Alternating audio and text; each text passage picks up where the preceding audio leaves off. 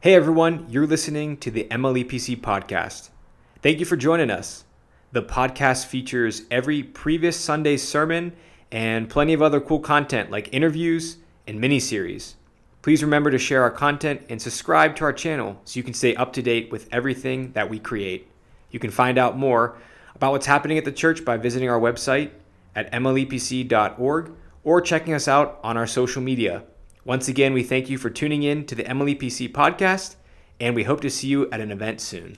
So, I have three scriptures for you this morning. The first is simply our commandment from Exodus 20, verse 14 You shall not commit adultery. The second from the Gospel of Matthew, the fifth chapter, verses 27 and 28. Jesus said, You have heard that it was said, You shall not commit adultery. But I say to you that everyone who looks at a woman with lustful intent has already committed adultery with her in his heart. And turning to the Gospel of John, beginning in this, the end of the seventh chapter and continuing through 811.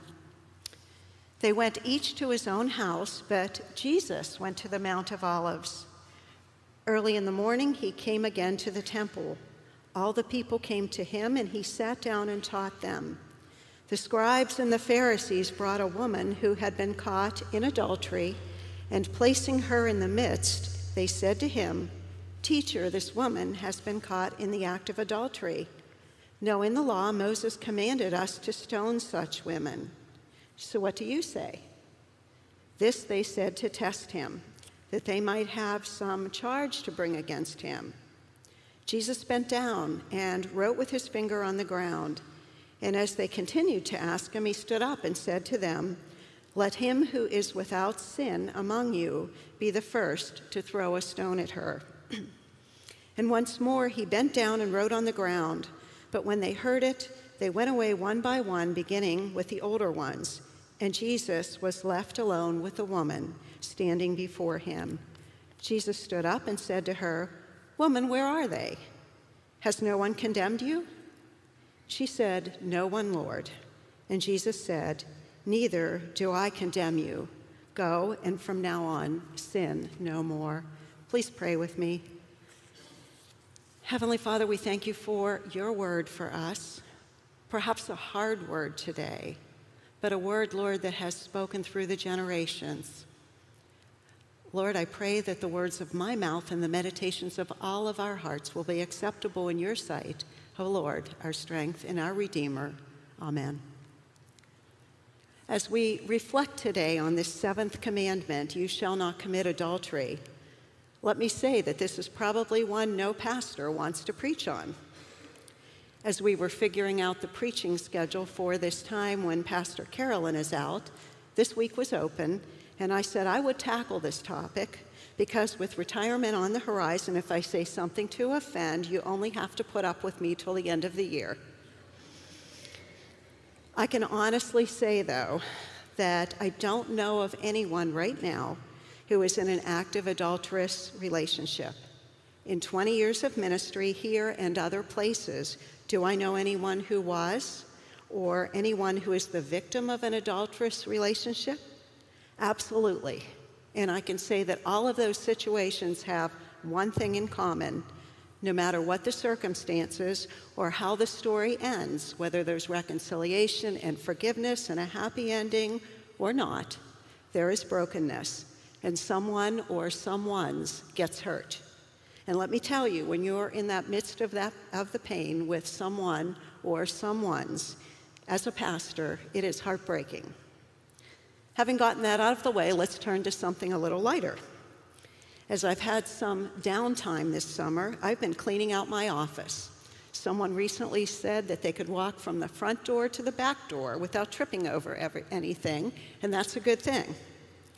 I've shredded, I've packed boxes, and I've found good homes for some of the treasures I've collected over the last 16 years here. I've come across things that have made me laugh, things that have made me cry, and things that have made me just smile. One of our staff members, based on personal experience, used to say if she needed anything, all she had to do was look in my office, and there it was. Case in point, I found three things in my office that relate to our scripture today. Imagine that. God has a way of making me smile, even as I wrestled with this challenging sermon topic. so, as I struggled to find a sermon title, I kept coming back to show and tell. Because not only do the scriptures show us through the lives of Bible characters that adultery causes pain and brokenness, it also tells us that it's wrong and show and tell, I'll be sharing with you these things that I found in my office on this subject. The first takes me back to a trunk or treat. Some of you may remember that pre COVID event where we invited children who went to the Mount Lebanon Halloween parade back to our church to hear Bible stories told out of the trunk of, trunks of cars or through displays. Well, one year my husband and I were Moses and Miss, Mrs. Moses and I made this set of Ten Commandments out of cardboard. And I found them in my office behind a fake tree that was the apple tree the year that I was Eve. I tried to write the commandments in family friendly language, and this one came out as follows Husbands and wives must be faithful to each other. Simple, but probably all a child needs to know. In reality, there's way much more to this commandment. So, my challenge today is to draw us into a deeper understanding of what this commandment means. Quoting for, from our study guide, the Greek word for adultery translates as the abandonment of a previous loyalty, and the world calls it an affair, a fling, a tryst, or a one night stand. But calling it by another name doesn't it changed the fact that God tells us it's a sin. And I had to look up tryst. And in case you're interested, it's a private romantic rendezvous. But calling it by another name, as I said, doesn't change the fact that it's a sinful behavior. According to the Bible dictionary, the simple meaning of adultery is marital infidelity or unfaithfulness. In the Bible, an adulterer was a man who had an inappropriate relationship with a married or a betrothed woman, and such woman, such a woman was then called an adulteress. Adultery was regarded as a great social wrong as well as a great sin. In fact, the Hebrew word for commit adultery translates as great sin, and it's used throughout the Old and New Testament with both men and women as the subject. The commandment prohibiting adultery deals with an act of a highly personal nature, violating the one flesh covenant of marriage, which fits with the Greek translation as abandonment of a previous loyalty. Marriage is a covenant, a commitment, or loyalty, and adultery is the abandonment of that covenant, that commitment, or that loyalty. In the English Standard Version of Scripture, the word adultery appears 39 times. Old Testament describes a test for adultery, the punishment for adultery, includes warnings against adultery, and the consequences of adultery. The Old Testament prophets use adultery as a metaphor to describe a break in Israel's relationship with God. Jeremiah writes, How can I pardon you? Your children have forsaken me and have sworn by those who are no gods. When I fed them to the full, they committed adultery.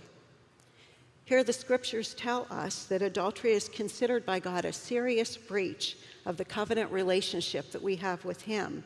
So it not only grieves the heart of a pastor, it grieves the heart of God. In the Old Testament, we find story after story of people involved in adulterous relationships. So here's the second thing I found in my office relating to adultery that made me smile. One of the pillars of this church was a woman named Eleanor Thomas, who died in 2020 during the height of the pandemic at 98 years old.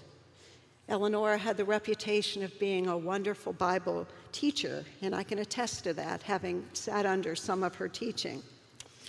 As I was going through a pile of papers that had been given to me from her power of attorney, I came across this little slip of paper with a poem on it. Let me share that with you. King Solomon and King David led very wicked lives with half a hundred concubines and far too many wives. But when old age came creeping on, they both were filled with qualms. So King Solomon wrote the Proverbs, and David wrote the Psalms.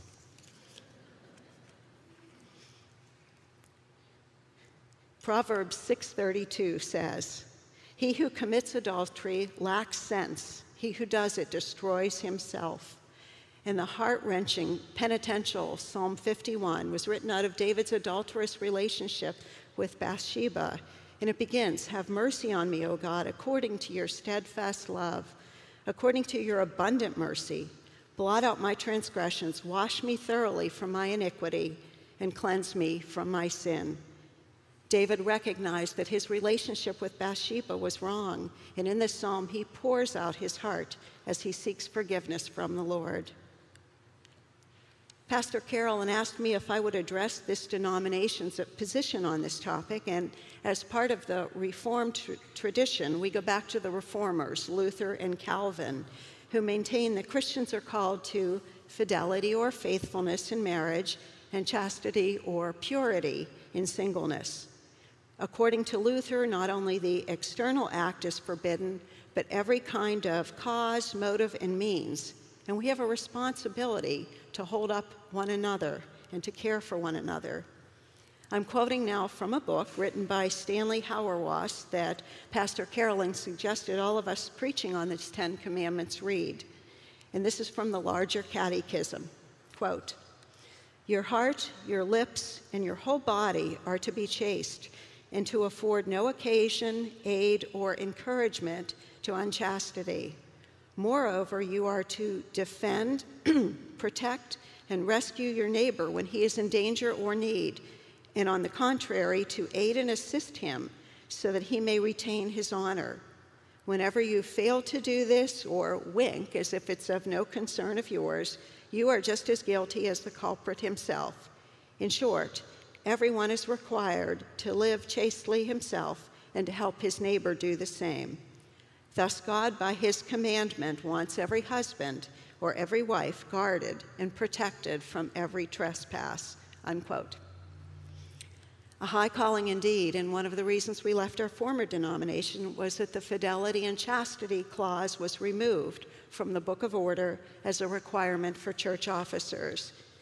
The EPC has both a 67 page pastoral letter and a six page position paper on fidelity and chastity and related topics. And as I mentioned in the e letter this week, both Pastor Steve and I have copies of those that we'd be happy to share with you if you're interested. As we turn to the New Testament, as part of the Sermon on the Mount, Jesus quotes this commandment and takes it a step further, broadening our understanding. As he says, You have heard it said that you shall not commit adultery. But I say to you that everyone who looks on a woman lustfully has already committed adultery in his heart. Elder Bruce Tenenbaum mentioned last week that we can commit murder with our emotions, our anger, and our words. And he gave this wonderful illustration of driving on Streets Run Road and having a car in front of him going very slow, and he was in a hurry to get somewhere, and he said he murdered that person with his anger. Well, would you believe, Tuesday morning I was going to my niece's in Pleasant Hills and I was driving down Streets Run Road and there was a car right in front of me going about 15 miles an hour and I thought, oh, Bruce, you really called it right, didn't you? But in the same way, we can commit adultery with our hearts. If you read the story of David and Bathsheba from 2 Samuel, it begins simply with a look. One evening, David got up from his bed and walked around on the roof of the palace. From the roof, he saw a woman bathing. The woman was very beautiful. And he didn't stop there. The look turned to an act. Jesus continues in Matthew If your right eye causes you to sin, tear it out and throw it away. If your right hand causes you to sin, cut it off and throw it away. Obviously, we're not to take this teaching literally. This is one of Jesus' more dramatic illustrations of the seriousness of the relationship between heart and act. So we might interpret this teaching as follows If your eye causes you to see something that would cause you to sin, don't look.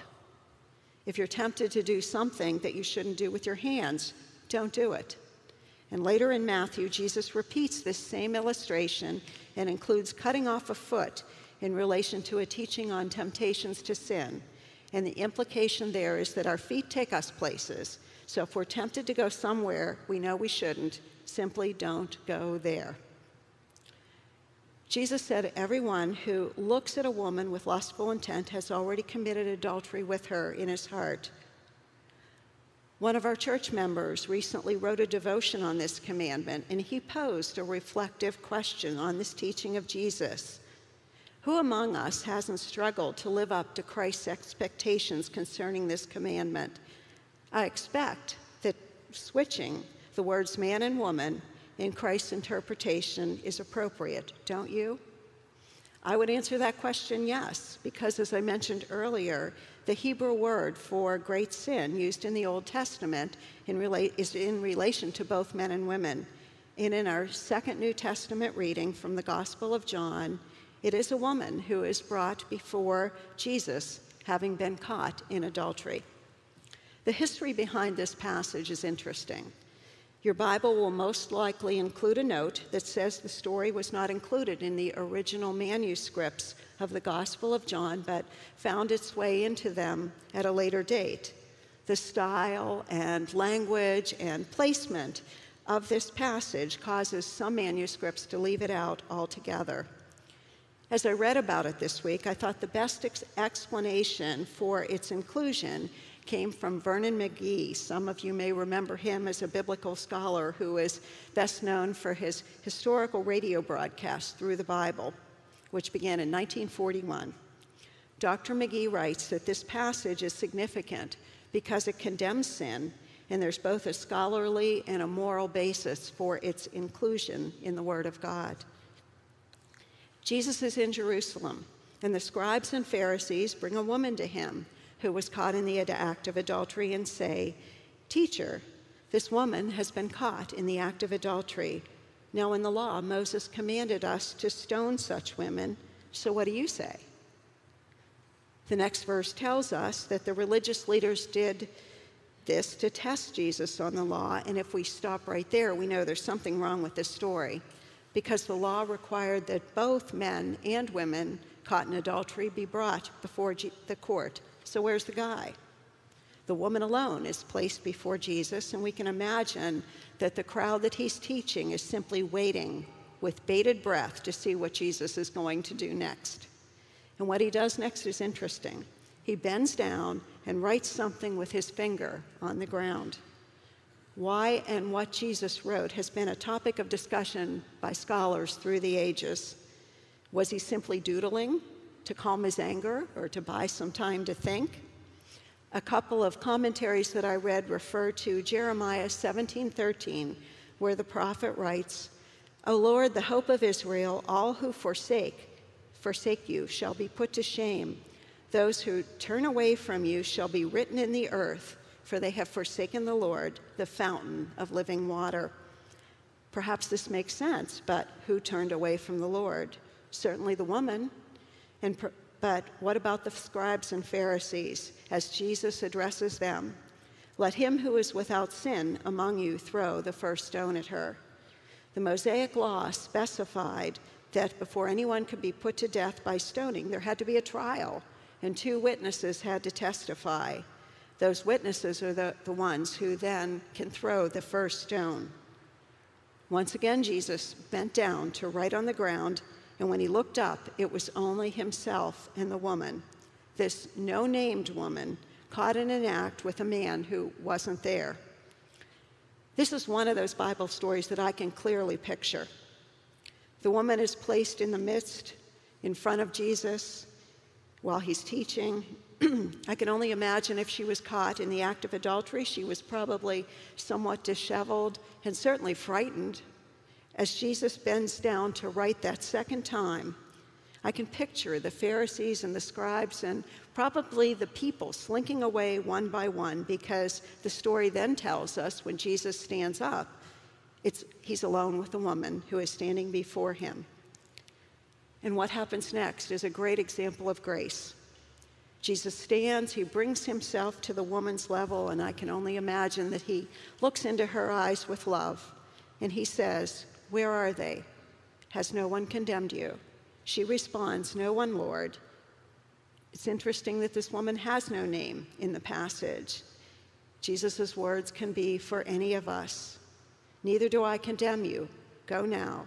Go, and from now on, sin no more. What started by the religious authorities as an opportunity to trap Jesus turned into an opportunity for Jesus to uphold the law. And he made it clear that the more important issue was the heart. The only person with no sin who could have thrown that first stone was Jesus himself, and he showed forgiveness and grace.